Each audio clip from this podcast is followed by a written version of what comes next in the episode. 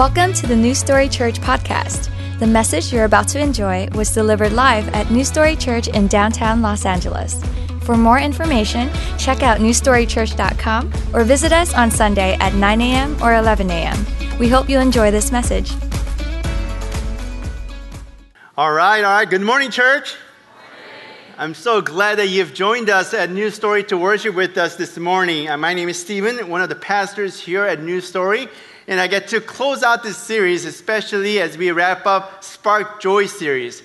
We've been going through this, as you saw here on the screen, we've been going through the six week series, or this will be our seventh uh, week, but we've been going through this particular series called Spark Joy, and this term, Spark Joy, is actually taken from the Netflix show, the popular Netflix show called Tidying Up by Marie Kondo. Uh, you heard about it, and as I think about it, I think the timing of this particular series could be, um, couldn't be any better.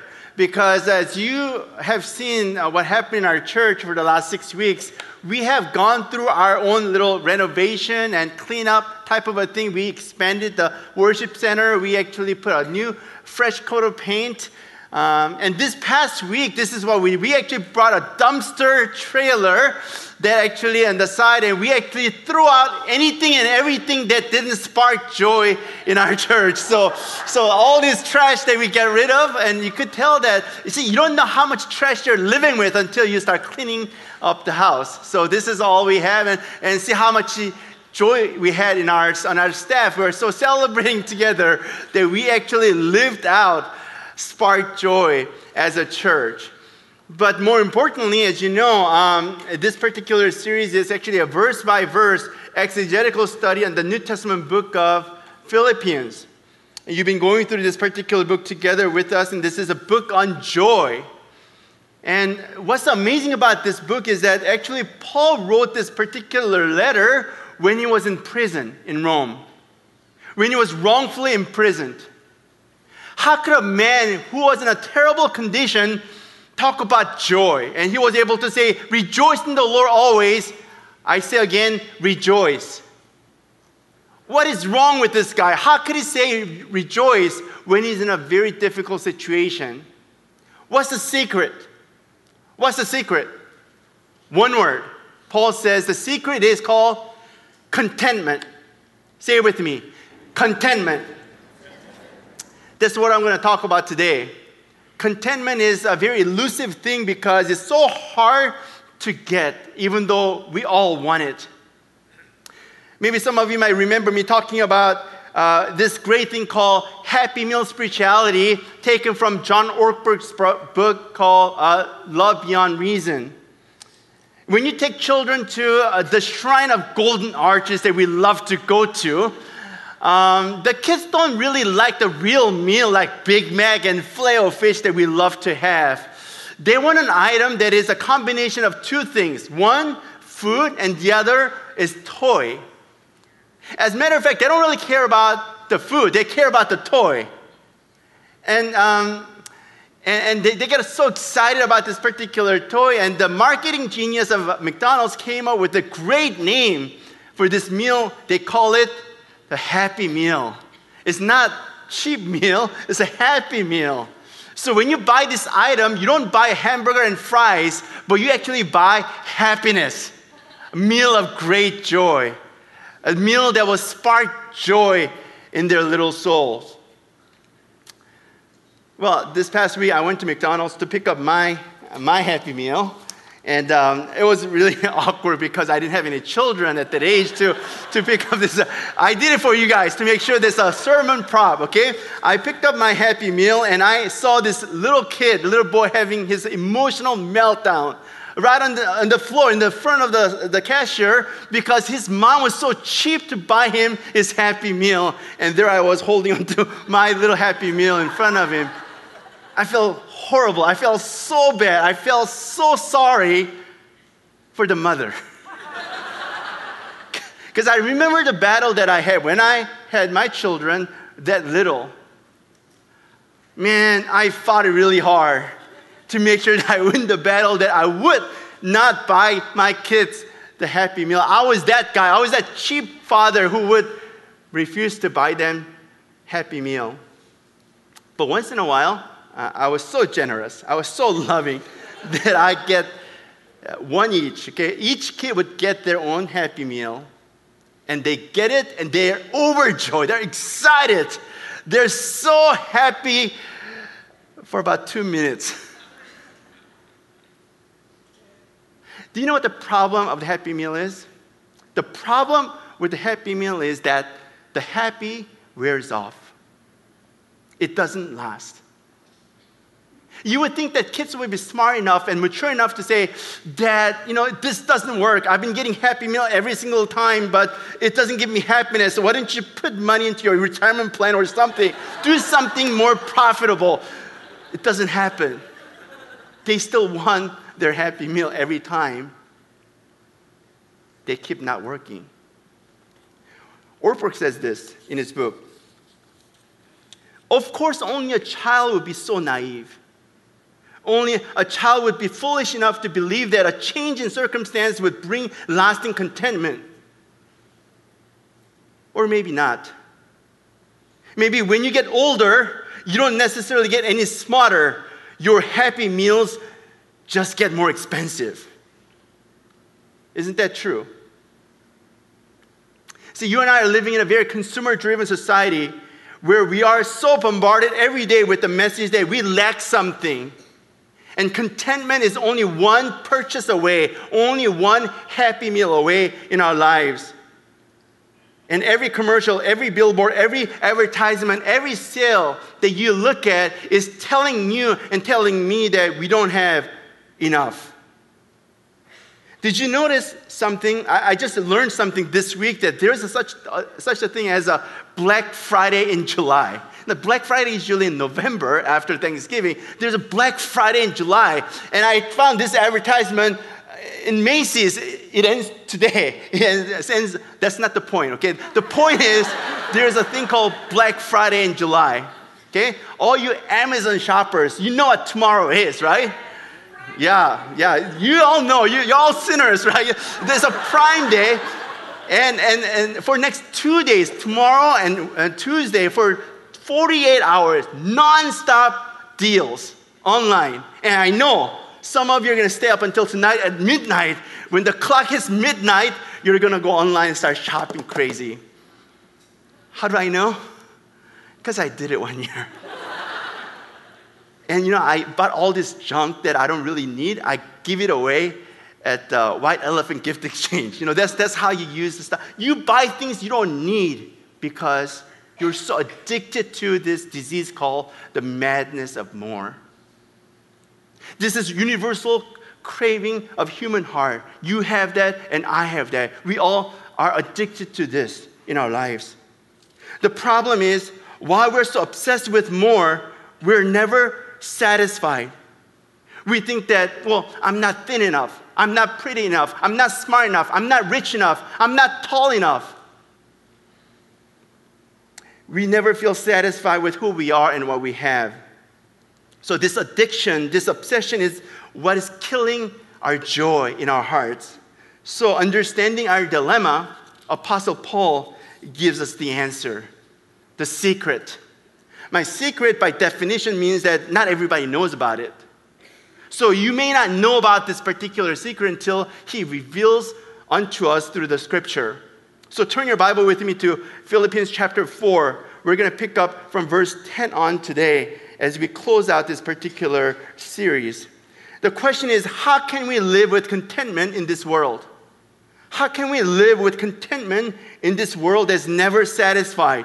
Three things I want to point out that hopefully will be uh, helpful to you as you live your Christian life here on earth. Number one, be confident in God's providence. Be confident in God's providence.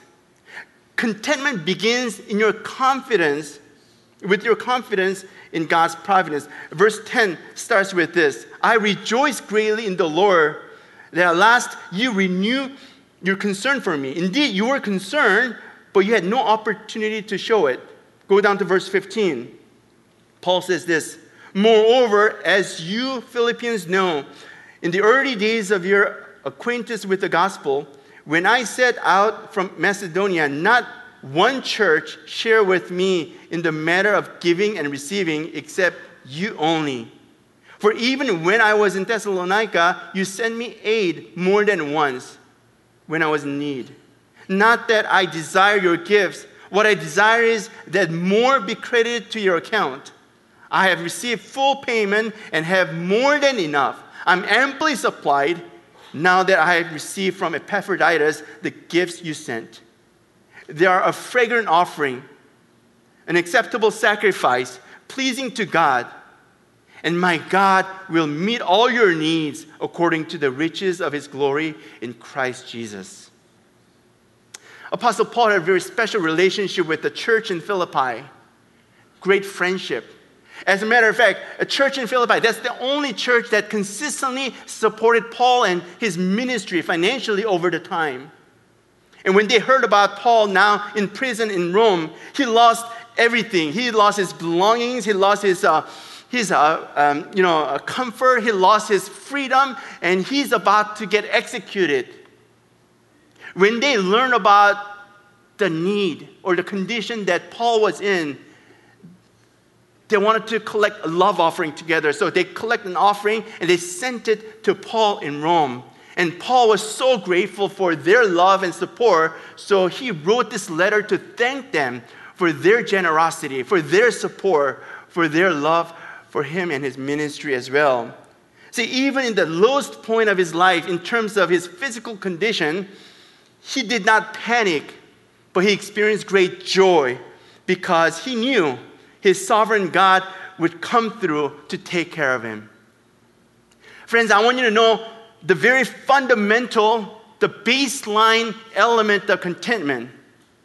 So, contentment is not being lazy or being apathetic or being complacent without striving forward. That's not what contentment is. Contentment really is about how you find your true confidence in goodness of God.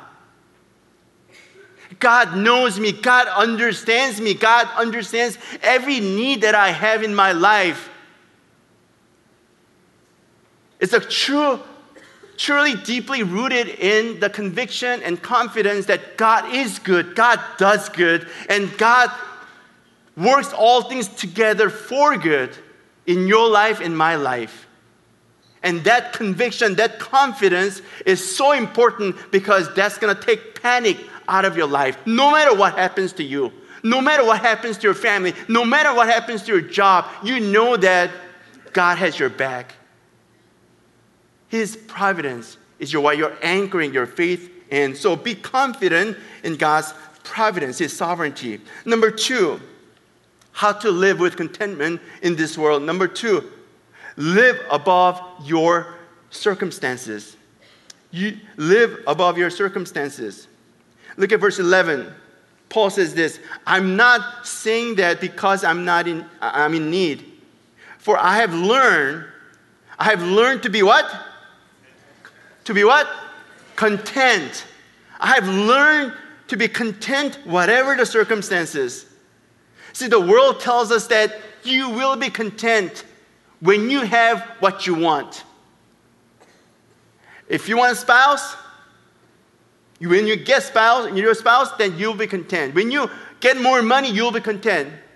When you have education that you wanted, you'll get. When you get the GPA that you wanted, you'll be content. The world is telling you that you have to acquire, you have to achieve certain measure to be content. But that's not what contentment is. Because if you live your life with if only conditions, you would never experience true contentment because contentment is never achieved by satisfying your desires. Why? Because desires, once satisfied, do not stay satisfied. It's like drinking ocean water, salt water. Salt water. The, the more you drink it, the thirstier you become, the greater craving that you have in your life. No. True contentment, true joy doesn't depend on the life circumstances because circumstances do change all the time. It's not a result of what happens to us, but rather what happens in us. It's not what happens to us, but what happens in us.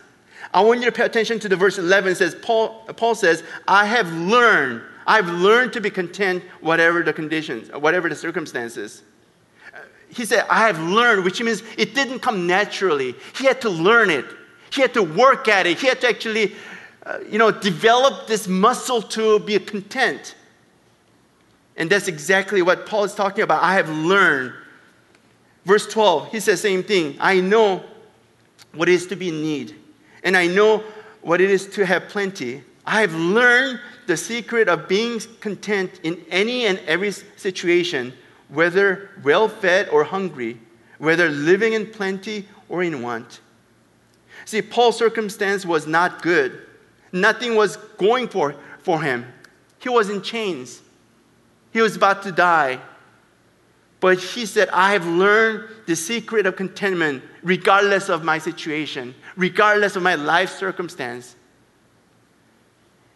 It's not based on where I live. It's not based on my GPA. It's not based on who I know or who I'm married to. It's not based on my position or pos- possession. It's not based on my title. It's not based on how many people like me on Instagram and Facebook. The very thing that we have to care about is that I have learned to experience this inner joy, inner freedom to embrace life, regardless of situation in life. When he was able to say that, he became a person to respect and emulate. It is so inspiring whenever we meet people who are so um, bold enough to rise above their life circumstance to live a life in courage. Two months ago, you met this guy named Kodi Lee. You all seen him on YouTube or, or your TV. He stunned the world, stunned the world when he performed at America's Got Talent. He's blind. He's struggling with autism. The life was not dealt right for him. It's a very difficult situation. But he refused to let the circumstance dictate his future. And he stood in front of the crowd, in front of the judges, and he sang a wonderful song. It stunned the world and moved the judges to tears. He not only got a standing ovation, but he got the first buzzer, golden buzzer of this season of America's Got Talent. This is a man that inspires our hearts because he rose above his life circumstance to make a difference in his life. We love to hear stories like that. You might have heard about this man named Nick Vujicic. He's a man who is born with no arms and no legs. You think your life is hard? Think about his life. Think about what he had to deal with as a little, little child, little boy. Making, people are making fun of him all his life. No arms and no legs. And yet, when he found Jesus, his life was transformed radically. I want to share his life story on the screen. So listen to his story for the next three minutes, would you? I wasn't ready.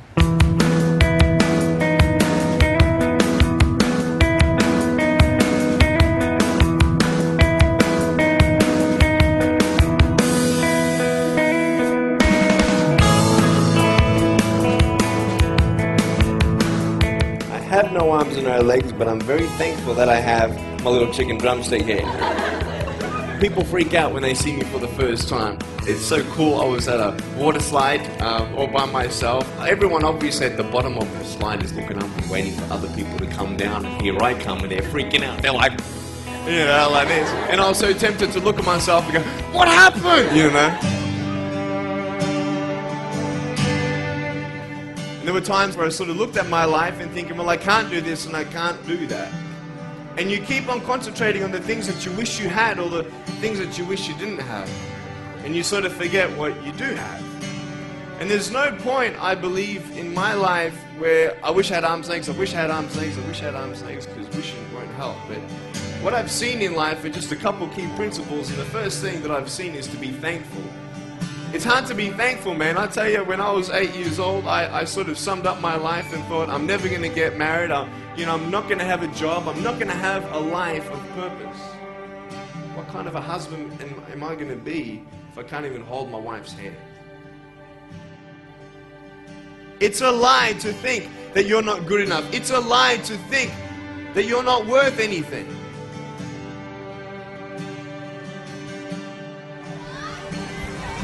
Oh, One point.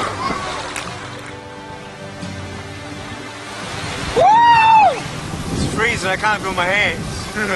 I love life. You know, so many people come and say, How come you smile so much? And I'm like, Well, it's, it's, it's a long story. but it's very simple at the same time. You see, it's very hard to smile sometimes in life. There are things that happen that you don't know and you don't understand, and you don't know if you're going to get through it. You know, you go through your storms in life and you don't know how long this storm is going to be. And today I want to share with you some principles that I've learned in my life that you can use in yours.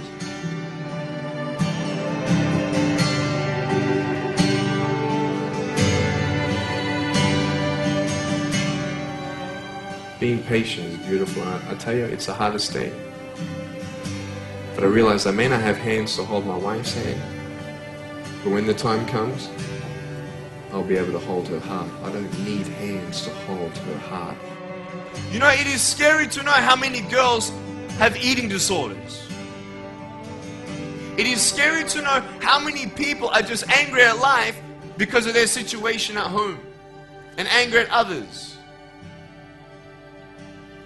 It's scary to know how many people actually feel like they're worth nothing. Every single girl right here, right now, I want you to know that you are beautiful. You are gorgeous just the way you are. And you boys, you're the man. Isn't it awesome to hear stories like that and be able to grab your heart?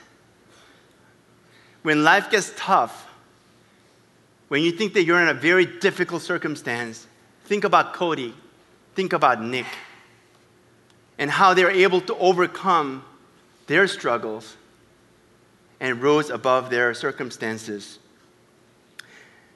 True contentment with, comes with that understanding in our lives as well. In order for you to live a life that is above life circumstances, there are a few practical things that you could actually apply.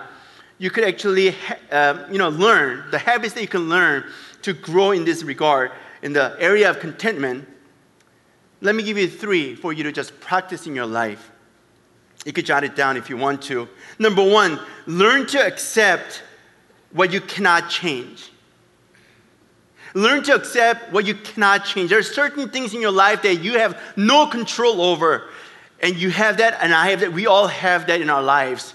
So learn how to accept the things you cannot change and trust the goodness of our Lord who would come through, who would have your back. Number two, learn to value what you already have. Look at the cup half full instead of half empty. I want you to pause and, and walk slowly in your life and be able to notice things that God has already given to you. You'll be surprised how blessed you are. And third, learn to say thank you. Learn to give thanks. Thank God for what you already have instead of complaining about what you don't have in your life. Thank God for what, has, what He has blessed you with abundantly rather than being grumpy about what you do not have. Start with small things. When you go to bed tonight, when your head hits the pillow, when you understand that there's a mattress underneath you, you have a house to, to enjoy. Just say, Thank you, Lord. When you wake up tomorrow morning, when you open your eyes and be able to see the new day in front of you, say, Thank you for a new day. When you come to church or go to work and you meet people who smile at you, who love you, who care about you, say, Thank you, Lord. When you open the drapes and, and, and look out the window, you see a beautiful flower in your garden. Simply say, Thank you, Lord, for the, the sight that I have that I could be able to see. Start small things like that because so many people choose to live under their life circumstances and often become a victim of their life circumstances. And they are always grumpy. They always have to blame other people for their life circumstances. That's not how God designed you, that's not how God made you. So you could find your contentment in Christ and Christ alone. That's exactly where Paul is getting at. The last point from this particular text is verse 13 to be satisfied with Jesus. Contentment is found in Jesus Christ and Him alone. Paul says this I can do all things through Christ who strengthens me. Through Christ who strengthens me. This is one of the most misused verses in the Bible because people often use this particular verse that they could do whatever they can to, to satisfy their desire. I can do all things through Christ who strengthens. I can ace this test even though I didn't study for it because uh, I have Christ who strength, strengthens me. You know, I will be rich.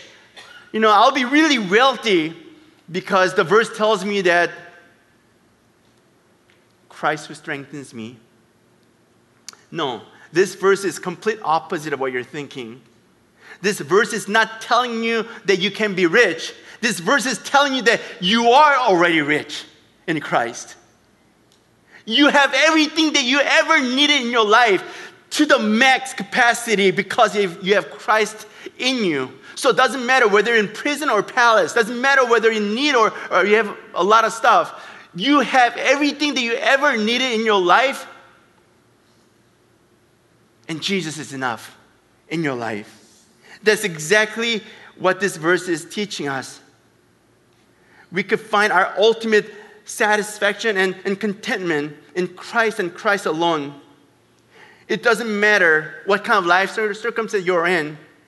I can do all things, I can endure all things through Christ who strengthens me. And Paul says, I have learned to be content in any and every circumstance. Now, Paul knows any and every circumstance. He was beaten with rod. He was mistreated. He was abandoned. He was sick. He was shipwrecked. He was stoned. There's so many things he went through in his life that he could be grumpy about. But instead, he was grateful about it. Why? Because his life's aim was not uh, just satisfying his own appetites. The aim of his life what's much bigger than that is to know God, to love God, and to trust God, and to serve God. And when you have your eyes fixed on Jesus, it doesn't matter what happens around you, you're able to find your anchor, your focus on Christ and Christ alone. That's exactly what Paul's talking about. I can do all things through Christ who strengthens me. Whether in prison or palace, it doesn't really matter. I can do all things. You better believe it because that is the testimony of this great man. Do you fully believe that in Christ you got everything that you need in your life? Yes, in Christ you got your life's significance. In Christ you found your purpose. In Christ you found your significance. In Christ you find your wealth. In Christ you find your identity. In Christ you have everything that you ever needed in your life. So don't listen to the lies of the world that you don't have enough because Christ is enough in your life. Great author C.S. Lewis says that our problem is not that we want too much. He says our problem is that we are willing to settle for too little. In his book, he says these words Indeed, if we consider the un- uh, unblushing promises of reward and the staggering nature of the rewards, of pro- rewards promised in the Gospels, it would seem that our Lord finds our desires not too strong, but too weak. We are half hearted creatures fooling about with drink and sex and ambition when infinite joy is offered us, like an ignorant child who wants to go on making mud pies in a slum because he cannot imagine what is meant by the offer of a holiday at the sea. We are far too easily pleased. Perhaps that's the problem. We've been far too easily pleased for a long time. Maybe your discontentment comes not because of anything, but you've been living your life striving after, looking for, chasing after happy meals in this world. You want to be content with the external things that could satisfy you. But listen, no one job, no one relationship, no one achievement is going to be able to satisfy you. The only one thing that's going to satisfy, you, the only one thing that's going to satisfy is your relationship with Jesus Christ. Because you're created for that. You're created in the image of the Almighty God. You're purchased with the great, by the precious blood of Jesus Christ. And God has given you purpose and meaning of your life. And that is true happiness. Is Christ enough for you? Is Christ enough for you? Some years ago, I went to a bookstore and I found a book that caught my eyes because um, the title of the book was very strange. The title of the book was in a form of equation.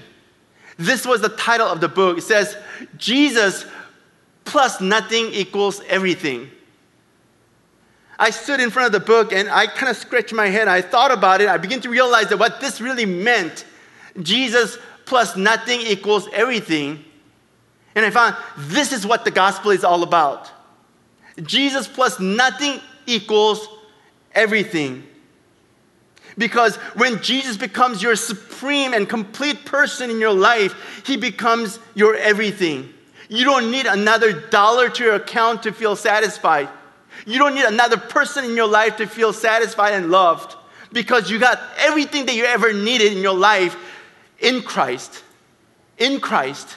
And that's why Jesus plus nothing equals everything. Friends, maybe you don't have the job that you wanted. Maybe you don't have the relationship that you wanted. Maybe you don't have the health that you wanted. But let me tell you, when you have Jesus in your heart, when you have Jesus in your life, you have your everything. Amen? Amen. That's exactly what Paul is talking about. When you're weak, Jesus is strong. When you fall, He will lift you up. When you fail, He will forgive you. When you get lost, He will be the way. When you are afraid, He'll be your courage. When you're hurt, He will heal you. When you're broken, He will repair you. When you're blind, He will lead you. When you're hungry, He will feed you. When you're persecuted, He will heal you. When you are in need, He will provide for you. And Paul says, You can do all things through Christ who strengthens you. Now, you guys are smart people, so let me take you a step further. Let's do simple math here. Let's kind of flip the equation a little bit and be able to write a different equation. What if I write an equation like this? Everything minus Jesus equals then what? Okay, everything, just simple math. Okay, uh, uh, everything minus Jesus equals nothing. If the first equation is true, then this must be true as well too. Everything means everything that you love. Everything means that everything that you have. Everything means everything that you dream about. Everything means everything that you're happy about. But without Jesus, it's absolutely nothing. It's absolutely nothing. I want you to get this. Your achievements, your treasures, your dreams mean nothing when you do not have Christ in your heart. So let's do a little exercise. I'm going to actually start the equation. I want you to complete the equation with the answer, okay? I'm going to fill in the blank with on the everything part, and then you could actually give your answer uh, with uh, the answer to that question. Let's start with everything minus Jesus equals what is? Is it everything minus Jesus equals nothing? My money minus Jesus equals what? My relationship minus Jesus equals? My wealth minus Jesus equals? My dreams without Jesus equals? My college diploma minus Jesus equals what? Your dream. Yes, Lord, your dream without Jesus equals what? Nothing. You may be a billionaire in this world, but minus Jesus equals nothing. You better believe it. That's the gospel message that God wants you to hear. So don't blow your one and only life chasing after the happy meal that cannot satisfy you. Stake your life on Christ and Christ alone, who will spark joy in your heart, in your soul. Amen? I can't think of any better way to finish our series on Philippians than to share the meal together with you at the communion table here. I want to let you know that you have some happy meals that you're chasing after, or you've been chasing after. We all do. We're hungry for more every single day. The world is telling us that you're not complete because you need another happy meal to satisfy you. But today, as we look at the table, the beautiful table that God has prepared for us, that Jesus saying that I am the happy meal. I'm the real happy meal that you need in your life. And when you take me, I'm the bread of life. I'm the living water. When you take me, you will never go hungry. When you take me, you will never go thirsty. So come, join me at this banqueting table. And that's what Jesus is offering unto you, inviting you to come. So before we get to that, I want you to bow with me, just kind of pause. And maybe we could kind of think about our lives and see where we are with our pursuit. Maybe it has been a trivial pursuit because it's almost like running on a treadmill that we've been so busy. We cherish a lot of things, whether it be our comfort, our relationships, our marriage, our children, our GPA, or our decisions, or even our church. But whatever we cherish, but without Jesus, it really means nothing. I want you to come with a heart of repentance.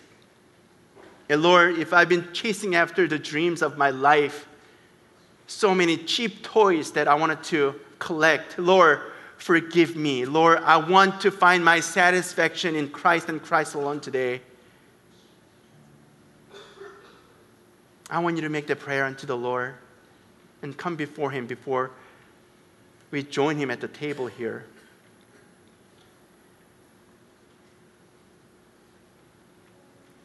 Father, we thank you so much for Jesus Christ, who gave his everything for us to be satisfied in him.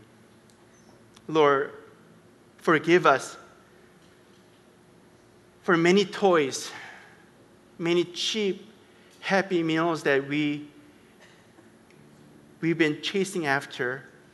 And today, we are going to declare that Jesus is enough. Jesus makes us complete. He can satisfy our hunger and thirst. And there's nothing in this world can give us that joy that we're hungry for.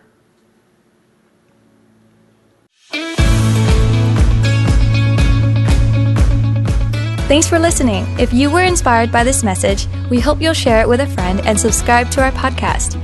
Or best of all, come visit us at church. For directions, service times, and more info, check out newstorychurch.com. Thanks again, and we'll see you soon.